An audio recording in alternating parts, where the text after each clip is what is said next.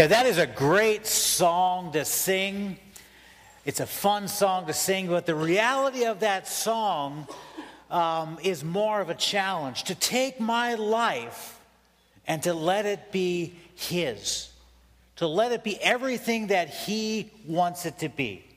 Yeah, this morning in your bulletins is, is, our, is our outline, and the very first thing on there asks this question. It says, What does God want from me? And so, what I'd like for us to do is just to take a couple of minutes and answer that question What does God want from me? What does He want? So, get your pens out um, and begin to, to write down what does God want from me? We're going to give you about a minute or two to process that. What does God want from me? All right, this morning we're talking about a man named Abraham. Remember, we're in our R12 series based on Romans chapter 12, which says, verse 1 says, Therefore I urge you, brothers, in view of God's mercies, to offer your body as a living sacrifice, holy and pleasing to God. And remember, the therefore is there because we are to live our lives because, because of what God has done. We saw the problem in Romans chapters 1 through 3 is sin, that all of us fall short of the glory of God. All of us are, are bound for hell because of our sin problem. But because of the love of God, He sent His Son Jesus Christ for our sins. He gave us a solution that is salvation. That if we accept Jesus Christ as our Savior, we will be saved and then begins this journey of sanctification, becoming more like Jesus. So, this morning, Romans chapter 12, verse 1 Therefore, I urge you, in view of God's mercy, to offer your bodies as a living sacrifice. You know, Abraham's journey, if you would turn with me to Rome, to, um, I'm sorry, Genesis chapter 12. Abraham's journey reveals to us what God wants most from each of us. Now, Abraham faced lots of challenges in his life. But in Romans chapter 4, it says that, that because, of his, because of his faithfulness, it was counted to him as righteousness. But Abraham's life required lots of faith. If you would, in, in Genesis chapter 12, verse 1, God comes to Abraham and he says, Abraham, leave your country, your people, and your father's household and go to the land where I will show you. Now, let me ask you, how many of you would be willing to, if God came to you and he said, um, I want you to go. I want you to get out onto 250 and I want you to go east and go until I tell you to stop because I'm going to show you where I want you to go. How many of us would be willing to just get out there and just go if God told us to go? Abraham did, didn't ask questions. He got up and he went. But God promised him, He said, Abraham, go and take, um, go away. He says, I will make you into a great nation. I will bless you. I will make your name great. You, are, you will be a blessing. So there was a promise attached to this faithfulness. Abraham, if you go, I will make you into a great nation. But it required sacrifice. It required obedience because Abraham left everything he knew. He left his family, he left his comfort. You know, Abraham was a fairly wealthy man, and yet he was willing to go. Along the way, Abraham faced many challenges. But you see, the call to follow God for all of us we have to answer this question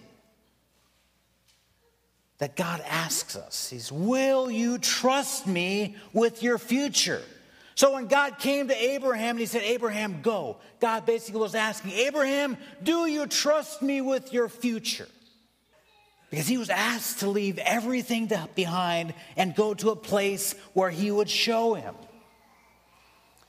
Abraham landed in Haran, which is up in modern day Turkey, and lived there for about 15 years. God blessed him financially and prospered him. But then God said, Abraham, I want you to go to Canaan. I want you to go and I want you to settle there. Because that was ultimately, if you go back to chapter 11, what God was calling him to go to Canaan. And now, 15 years later, Abraham goes. But along the way, Abraham almost immediately faced some challenges. He had to answer the question to God. First of all, in verse 13 of chapter 12, Abraham gets to Canaan. Immediately, he's confronted with a test. God says, Abraham, will you trust me to protect you? See, Abraham got to Canaan, and Abraham had a beautiful wife. Now, Abraham was, was when Abraham left, he was 75 years old. Um, he had a beautiful wife who was 75 years old. Um, so when he got there, he said, I tell you what, Sarah, you tell the men that are coming out, because you're so beautiful, they're going to kill me and they're going to keep you. So you tell them that, that you're my sister. Then they will spare my life and they'll spare your life. And so, so Abraham, in this first test, he didn't trust God. He didn't trust God to take care of him. He took matters into his, into his own hands and he lied about, um, about Sarah being his, not being his wife, but being his sister. So you see, Abraham isn't this perfect person. He did mess up along the way. Sometimes he failed the test. Then Abraham, after he uh, went down to Egypt because of the drought in Canaan, he, he was asked to leave. And, and while he was in, in Egypt, he amassed more wealth. But as he left Egypt, um, his son Lot, or his, his nephew Lot, and had also amassed a lot of wealth. And, and he was he asked uh, when they when they, they parted ways, or they had both amassed a lot of wealth and they couldn't be together anymore because they had so much uh, between the two of them. So Abraham takes Lot out and says, Tell you what, you, if you go right, I will go left. If you go left, I will go right. Now, to the right was, was a much lusher, more beautiful land, a better place for you to raise your sheep and your cattle. So Lot chose to go right. He chose the more beautiful land, the land that was more fertile and productive. Abraham just took what was left over. But Abraham was faithful. He knew that God was going to um, bless him. And it says that um, when God asked Abraham, Will you trust me? Abraham trusted him, and because of his trust, in, in Genesis chapter 13, God said, Abraham, look up. After him and Lot had parted ways, he said, Abraham, look up, in verse 14. Look to the north, look to the south, look to the east, look to the west. All the land that you see, I'm going to give you and your offspring forever. And so God blessed Abraham for his faithfulness because he trusted him. But as Abraham went through his life, he continued to face tests. In Genesis, in, in, Genesis chapter 14, he was, he was forced to answer this question Lord, will you trust me with your possession? Abraham, will you trust me with your possessions? In Romans or in, in Genesis, it goes on, and, and, and Abraham was tested with all of his possessions. And it goes on. God asked Abraham, Will you trust me to fulfill all of your promises? You see, Abraham, although he had amassed a lot of wealth, although God had blessed him with all of these things, Abraham still had one thing missing from his life, and that was a son. Remember, God had promised to make him into a great nation, and yet, at this point in Abraham's life, he still didn't have a son.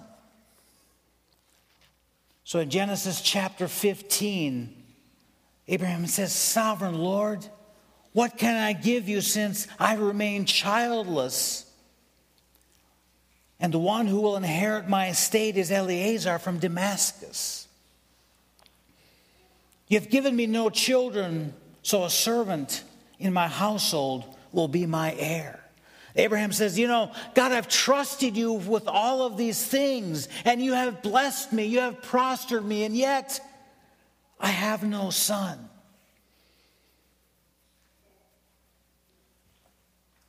And God speaks to Abraham and he says, Abraham, look up at the heavens and count the stars, if indeed you can count them.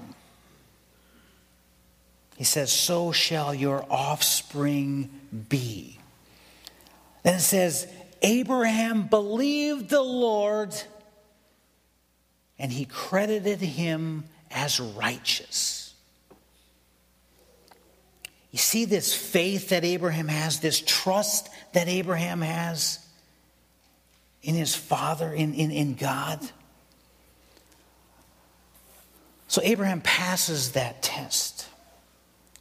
But then in Genesis chapter 16, Abraham's confronted with the test of Lord. God asks, Will you trust me by patiently enduring? See, Abraham's been waiting for a son. He's been waiting for a son ever since God told him that he would make him into a great nation. And, and Abraham is getting to be an old man here. So Abraham's wife comes to him, Sarah, and she says, Tell you what, I've got a plan. Here's what we're going to do I'll give you my servant Hagar. You can have a, a child with her, and that will become your offspring. That will be our inheritance. But God had a greater plan in mind for Abram. And this was a test that Abraham failed miserably. Because you see, he took things into his own hands. He wasn't, he wasn't um, willing to, to allow God's timing to, to play out. I mean, he trusted God. He had seen all the other ways God had blessed him, all the ways that, that God's promises had come true. And yet, in this one, Abraham wasn't willing to um, to, to wait on God's timing. You know, for, for us, that's a lot of time, uh, um, the same case. We don't like to wait on God's timing. And we take matters into our own hands. And God says, You know, will you trust me with your future? Will you trust me in this? And, and we say, You know what? I'm going to take matters into my own hands. You know, we so desperately want a husband or a wife.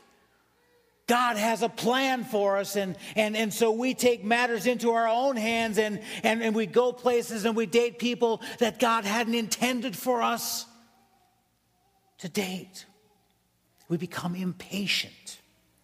And like Abraham, we suffer the consequences of wrong choices. So, this was a test that Abraham failed. But here's what I see in all of these tests that Abraham had to go through, and the tests that we go through in life.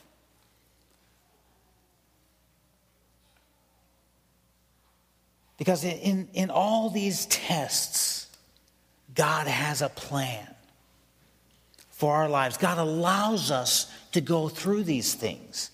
God allowed Abraham to experience all of these tests for a reason. And so, what was his agenda? What was he trying to teach Abram in all of this time? What God was trying to teach Abraham, just like he te- tries to teach us, is will you trust me? Will you trust me with your life? Will you trust me with your possessions? Will you trust me with your timing?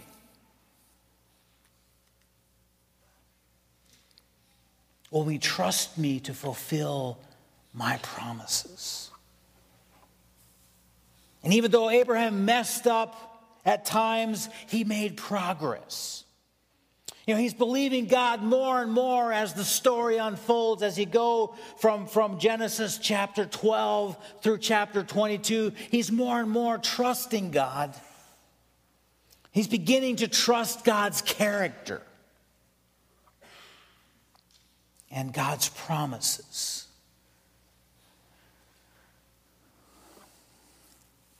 And these tests were, were to help Abraham be stronger. You know, the tests that we face are to help to make us stronger in our faith.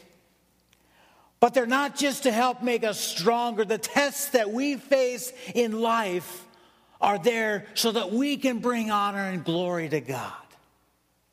When we go through a hard time in our life, and we're faithful with, with that hard time that we go through, God is glorified because of the way we respond to the tests that we face. And in, in, in, Genesis chapter 22, I believe Abraham faces the ultimate test. Where God says, Abraham, will you trust me with everything and everyone in your life?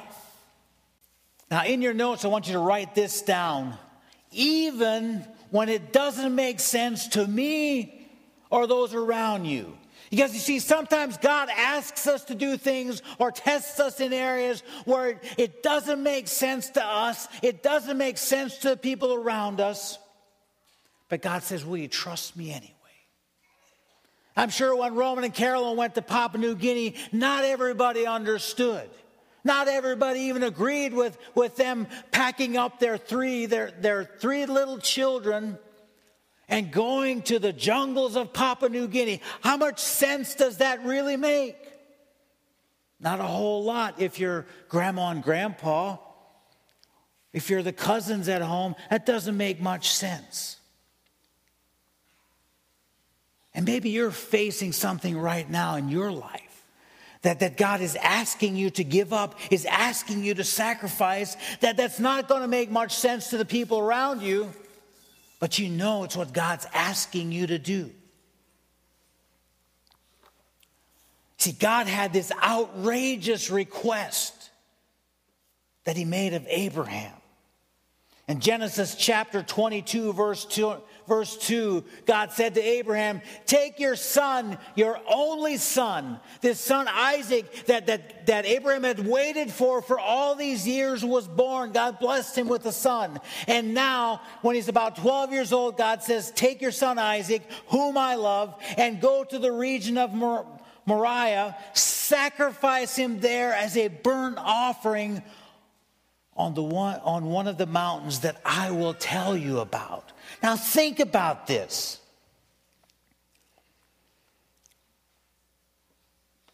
Now, sometimes we would, lo- we, we would say, I'd like to kill my kids. We're never serious about it. But here, Abraham is asked to take his only son Take him to a place that, that, God would show him, take him up on the mountain, and offer him as a sacrifice. That means that Abraham would have to, to slit his own son's throat and burn him on an altar. Now, at this time, in, in the culture that Abraham lived, this wasn't unheard of. People, people sacrifice children all the time. But Abraham is asked to take his only son and go and sacrifice him. It says, early the next morning, Abraham got up, saddled his donkey, took him, took with him two of his servants and his son Isaac, and when he had cut enough wood for a burnt offering, he set out for the place that God had told him about. Now think about this walk that Abraham had to take with his son, knowing that when he got to the end of the journey that he was going to have to, to, to sacrifice his child. It says, then they reached, it says, then Abraham, when they got there, it says, Abraham took the wood for the burnt offering in 22, verse, verse 6. He took the wood for the burnt offering and placed it on his son Isaac. Now, think about this. He lays him on an altar, he binds him, he ties him up like he would a goat or a lamb, lays him on the altar, covers Isaac with wood because he's going to have to burn him. Then Abraham pulls his knife out And do you, think Abraham is at all questioning God at this time? Saying, God, what are you doing? What are you thinking? This is my promised son. This is the one I've been waiting for for all these years. What are you thinking? Think that ever crossed Abraham's mind? That God was crazy, that he didn't know what he was doing here. But it says Abraham, and never in these scriptures, I don't think that I found, is Abraham question God. It says Abraham then reached out his hand, took the knife to slay his son. As Abraham is lifting his knife, it says, An angel of the Lord cried out to him, Abraham! Abraham! And he stops and he says, Here I am. Abraham proved to be faithful. Abraham didn't question God. Abraham trusted God because on the way, Abraham said, because uh, Isaac asked Abraham, Where, where's, the, where's, where's the animal for the sacrifice? Abraham said, God's going to provide. God will provide a sacrifice. Abraham trusted God that God would provide whatever he needed to provide to fulfill his promises. And that God speaks to Abraham in verse 15. He says, Then the angel of the Lord called to Abraham from heaven the second time. He said, I swear by myself, declares the Lord, that because you have done this and have not withheld your only son, I will surely bless you. You see, Abraham was rewarded because he trusted God.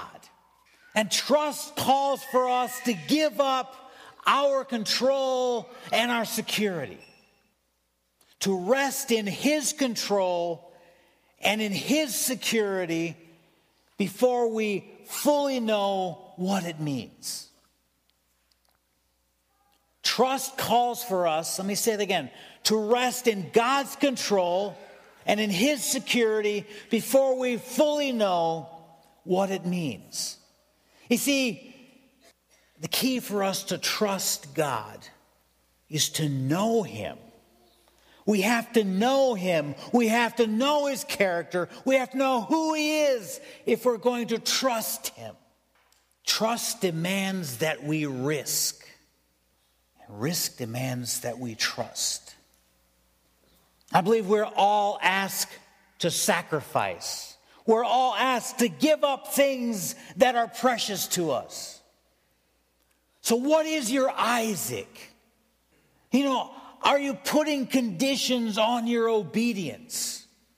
You know, I asked myself this week, how much trust do I really have? How much faith do I really have that, that whatever God decides is what is right? Do I trust Him with my children? Or do I try to get into the way of, of what God is wanting to do in their lives? What is my Isaac? What is the thing that maybe God, that is so precious to me that He is asking me to give up? And so often I'm good at saying, God, you can do whatever you want with me, except I won't move somewhere else. You know, I won't go to Morocco. I'd love to go to Southern California for you, but Morocco is just not what I was thinking. You know, I'll do whatever you want except give you control of my family, give you control of my children. I'll give you everything except my money. I'll take care of that. I'll give you everything except, you know, just don't mess with my future because, because I've got plans. I've got things I'm going to accomplish. Don't mess with my child's plans because I have plans for them myself. I have something I want them. I want to enjoy my grandchildren, so don't take my child to Ecuador. You know, Roger and Kim had to sacrifice their son, allow him to go to Ecuador because that's where God was calling him. Now, they could have stood in the way and said, You're not going. What's your Isaac? You know, what are you not willing to surrender? And for some of you, you've done exactly that. You've been willing to give God everything and say, God, here it is. I'm all in. Whatever you want from me, I'm all in. You know, Dan and Susan, they've been willing to sacrifice. You know, for some of us, that doesn't mean going to Morocco or Papua New Guinea. That means just being faithful with everything God has given me here my children, my finances, my job, and laying it on the altar and saying, Lord, here it is. It's all yours. You do with me, you do with my stuff, whatever you desire. And there's a risk involved in that. But that risk requires us to trust Him. You see, Abraham's confidence in God's promises and God's character were the secret to his surrender and his reward. Abraham was confident in God's promises and in who God was. And that was the secret to his surrender. And for us, it's exactly the same way. If we trust God, if we understand God's character and who He is, and that He wants ultimately what is best in my life, then surrender becomes much easier for us. But if we're not willing to surrender, I believe it's because we have a wrong view of God. We see, we don't trust Him fully to do with us whatever He wants to do. Remember the A.W. Tozer quote from last week? What you believe about God, or the first thing you think about, what you think about God, is the most important thing about you. What you think about God is the most important thing about you because that will decide whether you are willing to surrender, whether you are willing to give up everything for Him or not. It says in Romans chapter 4, verse 20, he, talking about Abraham, staggered not at the promises of God through unbelief, but was strong in faith, giving glory to God, being fully persuaded that what he had promised, he was able to also perform. Is that how I view God?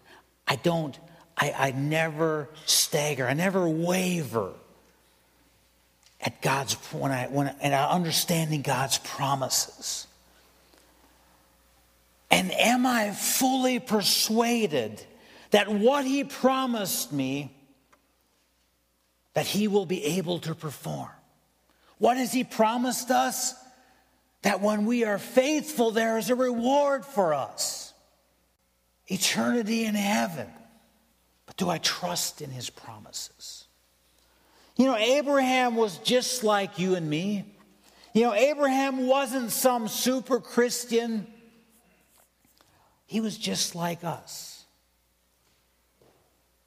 He had all the fears that we did, he had all the struggles that we have.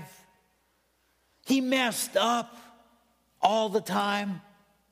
But what Abraham did was he got to a point where he was able to say, I am going to believe God. I'm going to believe in his character no matter what. I trust him. I know he is trustworthy. I know that I can give him my future. I know that I can give him my family. I know that I can give him my singleness. I know that I can give him my money. I know that I can give him my dreams because he is faithful and he will do what is absolutely best for me and what will bring the most honor and glory to him. Because remember it's this is my life is about bringing honor and glory to god. It's not about me. It's not about me it's about him it's about me being faithful hebrews 11 6 says without faith it is impossible to please him Without faith, it is impossible to please Him. Where's your faith? Where's my faith? How strong is my faith? Is my faith strong enough that I'm willing to risk, that I'm willing to surrender everything to Him? I remember at the beginning, I said Abraham's journey revealed what God wants most from each one of us. Abraham's life reveals that surrender is the channel through which God's biggest and best blessings flow. Again, it's not just for, for super spiritual Christians, this is for all of us. This is for every person sitting here that claims to be a follower of Christ. It's about responding to our Heavenly Father who says that He loves us he is our Father. He has a great plan for us. He knows what is best for us. And all He wants from us is to give Him the best of our lives. And in return, He will give us the best life that you could possibly imagine. Now, will it always be easy? Will life be hard? Will there be struggles? Absolutely. But within the will of God is where the greatest blessings and rewards come. Therefore, I urge you, brothers, in view of God's mercy, offer your bodies as living sacrifices. Therefore, surrender everything. You know, sometimes this is the way we, we would interpret, or not interpret, but the way we live our lives. Therefore, we remind God of all the things that we have done. You know, I served, you know, I was an usher, I, I was a greeter, I served in children's ministry. Therefore, God, in view of everything that I have done, these are the blessings that I should receive. This is, God, what you should do for me. You need to do these things for me because, because I've been faithful. I've done a lot of good things. But it's exactly the opposite. Therefore, in view of everything that God has done for us, offer your body. Surrender everything to Him because surrender is the key to experiencing true spirituality. Because without faith, it is impossible to please God. You know, it's not about rules, it's about a relationship. It's not about performance, it's about Him being your Father and wanting what is best. It's not about being a little bit nicer or being a little bit more moral, about doing church, doing church activities, showing up on Sunday morning and punching the time clock and going home. It's not at all about that. You know, Barna Group did a study a couple years ago, and they asked the question that was asked at the beginning What does God want from you most? 80% of Christians in America think that keeping the rules, and especially the Ten Commandments, is what God wants most. If you think that that is what God wants most from you, keeping the rules, showing up for church, trying to, to, to maintain the Ten Commandments, then you've got it wrong. See, Romans 12, verse 1 says, Therefore I urge you, in view of God's mercies, because of what God has done for you, offer your bodies as living sacrifices, holy and pleasing to Him. This is your spiritual act of worship.